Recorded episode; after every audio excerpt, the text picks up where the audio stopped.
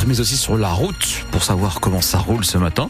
Eh bien, les conditions de circulation sont plutôt bonnes. Le temps est sec, le trafic reste fluide, chargé sur la 25 et sur la 11 en heure habituelle, mais rien de plus pour le moment. Thomas Schoener, la météo avec vous, vous confirmez température glaciale. Oui, température très basse avec du moins 6 degrés dans la Vénois le long de la frontière belge, moins 4 degrés à Valenciennes, à Douai dans la métropole lilloise, moins 4 degrés également à Calais, moins 3 degrés à Dunkerque. On ne dépassera pas les 1 degré, le 1 degré donc pour cet après-midi. Nord et Pas-de-Calais toujours en vigilance orange pour risque de crue. Pas de vigilance orange en raison de neige verglas. Ça concerne plusieurs autres départements. On y reviendra notamment en région parisienne. Et pour la couleur du ciel, eh bien, ce sera ensoleillé aujourd'hui avec de belles éclaircies annoncées. Et Thomas, dans les communes sinistrées du Nord et du Pas-de-Calais, une rentrée perturbée ce matin par les inondations. Alors que le froid s'abat désormais dans ces communes inondées de nos deux départements, des agriculteurs mettent la pression sur l'État pour qu'il entretienne les cours d'eau et surtout pour qu'il le fasse rapidement. Entretenir, curer, c'est-à-dire enlever la vase qui s'accumule au fond de ces fleuves, tout ça pour que l'eau s'écoule plus rapidement. Pour certains, c'est la chose à faire en priorité pour éviter à l'avenir de nouvelles inondations. À Boulogne-sur-Mer, hier matin, une soixantaine d'agriculteurs se sont donc rassemblés le long de la Liane à l'appel de la FDSEA du Pas-de-Calais.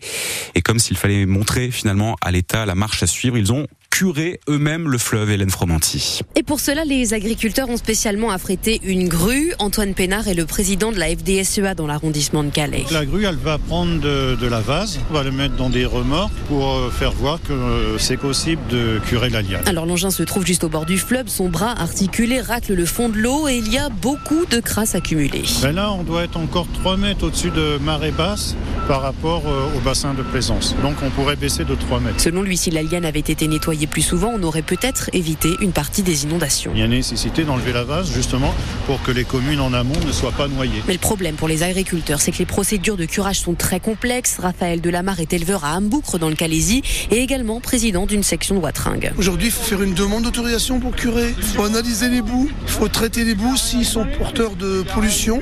Alors on demande à ce que l'État nous accompagne pour dire d'évacuer cette eau vers la mer. Et si rien n'est fait, ça va encore remonter, craint Alain Delplace, lui aussi exploitant près de Calais et sinistré au mois de novembre. S'il n'y a pas d'action de fait, on va connaître des inondations comme on vient d'avoir beaucoup plus fréquemment. Aujourd'hui, ça nous a marqué fortement et ça, si on peut ne plus jamais connaître ça, ça serait bien. La FDSEA du Pas-de-Calais estime à 50 millions d'euros les pertes agricoles liées aux inondations depuis novembre. Alors faut-il curer les cours d'eau quitte à s'affranchir de certaines règles environnementales? Certains élus, Xavier Bertrand notamment à la région, sont pour. Nous poserons la question tout à l'heure à 8h moins le quart à Marine Tondelier, qui sera notre invitée. La secrétaire nationale du parti Les Écologistes a rencontré hier des sinistrés dans le Montreuil-sur-Oise aux côtés de l'eurodéputée Karima Delli. France Bleu Nord, il est 7h03. Thomas, le président du club de motards, jugé pour des menaces de mort à Auchel, a été relaxé. Début novembre, alors que des motards intervenaient au collège-lycée Lavoisier en soutien à une élève se disant victime de harcèlement, certains ont entendu cet homme prononcer une phrase du type « on va le mettre dans le coffre et l'emmener en Belgique ». Selon le motard, il ne parlait pas ce jour-là du principal adjoint de la cité scolaire, mais d'un fût de bière, puisqu'une fête, semble-t-il, se préparait. Faute de preuves concluantes, le tribunal de Béthune a donc relaxé hier cet homme. Il a tout de même été condamné dans une autre affaire pour des menaces toujours, mais à l'encontre de 2 agents de surveillance de la voie publique. À Bapaume, les gendarmes là vont entendre les témoins et visionner désormais les images de vidéosurveillance après l'accident qui a coûté la vie à une jeune femme âgée de 19 ans. Dimanche après-midi, la victime a été percutée par une voiture alors qu'elle traversait la rue. L'octogénaire au volant du véhicule explique qu'elle ne l'a pas vue. Elle a été remise en liberté à l'issue de sa garde à vue. Dans le Montreuil-sur-Oise, autre accident, celui-ci vers 15h30 hier après-midi. Une voiture et un utilitaire se sont percutés à Saint-Aubin.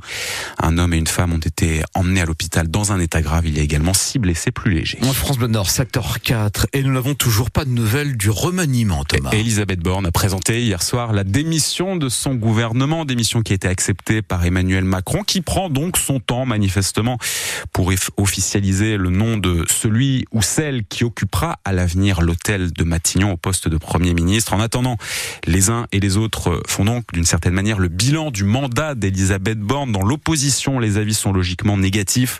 Sébastien Chenu, par exemple, député Rassemblement National, nationale du Nord qui s'est exprimée chez nos confrères de France Info.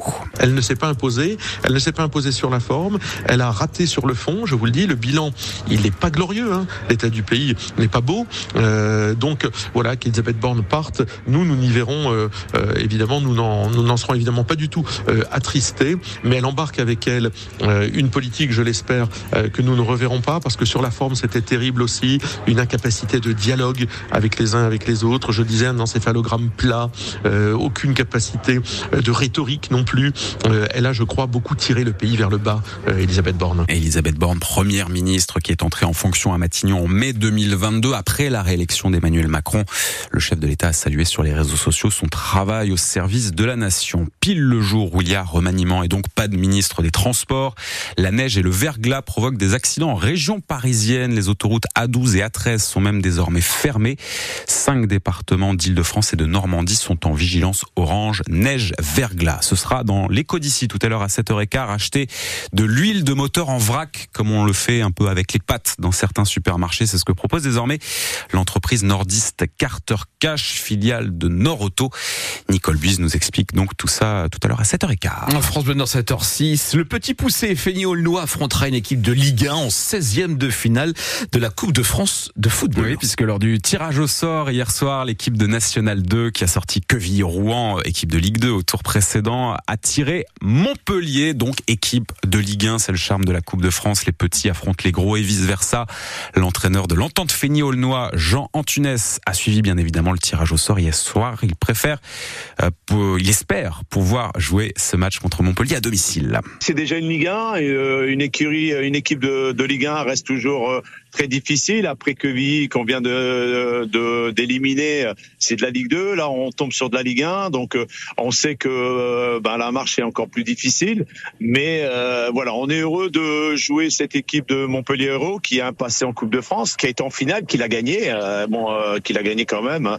On est heureux de pouvoir les jouer à domicile. On l'espère tous. Tout dépendra un petit peu de notre capacité d'accueil et on attend de savoir exactement ce qu'il en est. Mais nous, le souhait, c'est de jouer à domicile, chez nous, dans notre terrain, devant notre public et pour bien représenter la région de la Sambre, pour pouvoir éventuellement, comme tout match de Coupe de France, la magie de la Coupe, éliminer ce grand Montpellier. Feignies-Aulnoye contre Montpellier en 16e de finale de la Coupe de France. Pour les autres clubs du Nord, puisque nous en avons 4 toujours en lice, le LOSC bénéficie d'un tirage facile puisque les Lillois joueront contre le Racing Club de France, club de National 2 aussi, donc 4e division, National 2 également pour Dunkerque qui a tiré le club du Puy. Valenciennes de son côté jouera contre le Paris FC, donc un duel de Ligue 2, c'est 4 matchs avec des clubs nordistes donc pour les 16e de finale de la Coupe de France se joueront sur 3 jours, les 19, 20 et 21 janvier.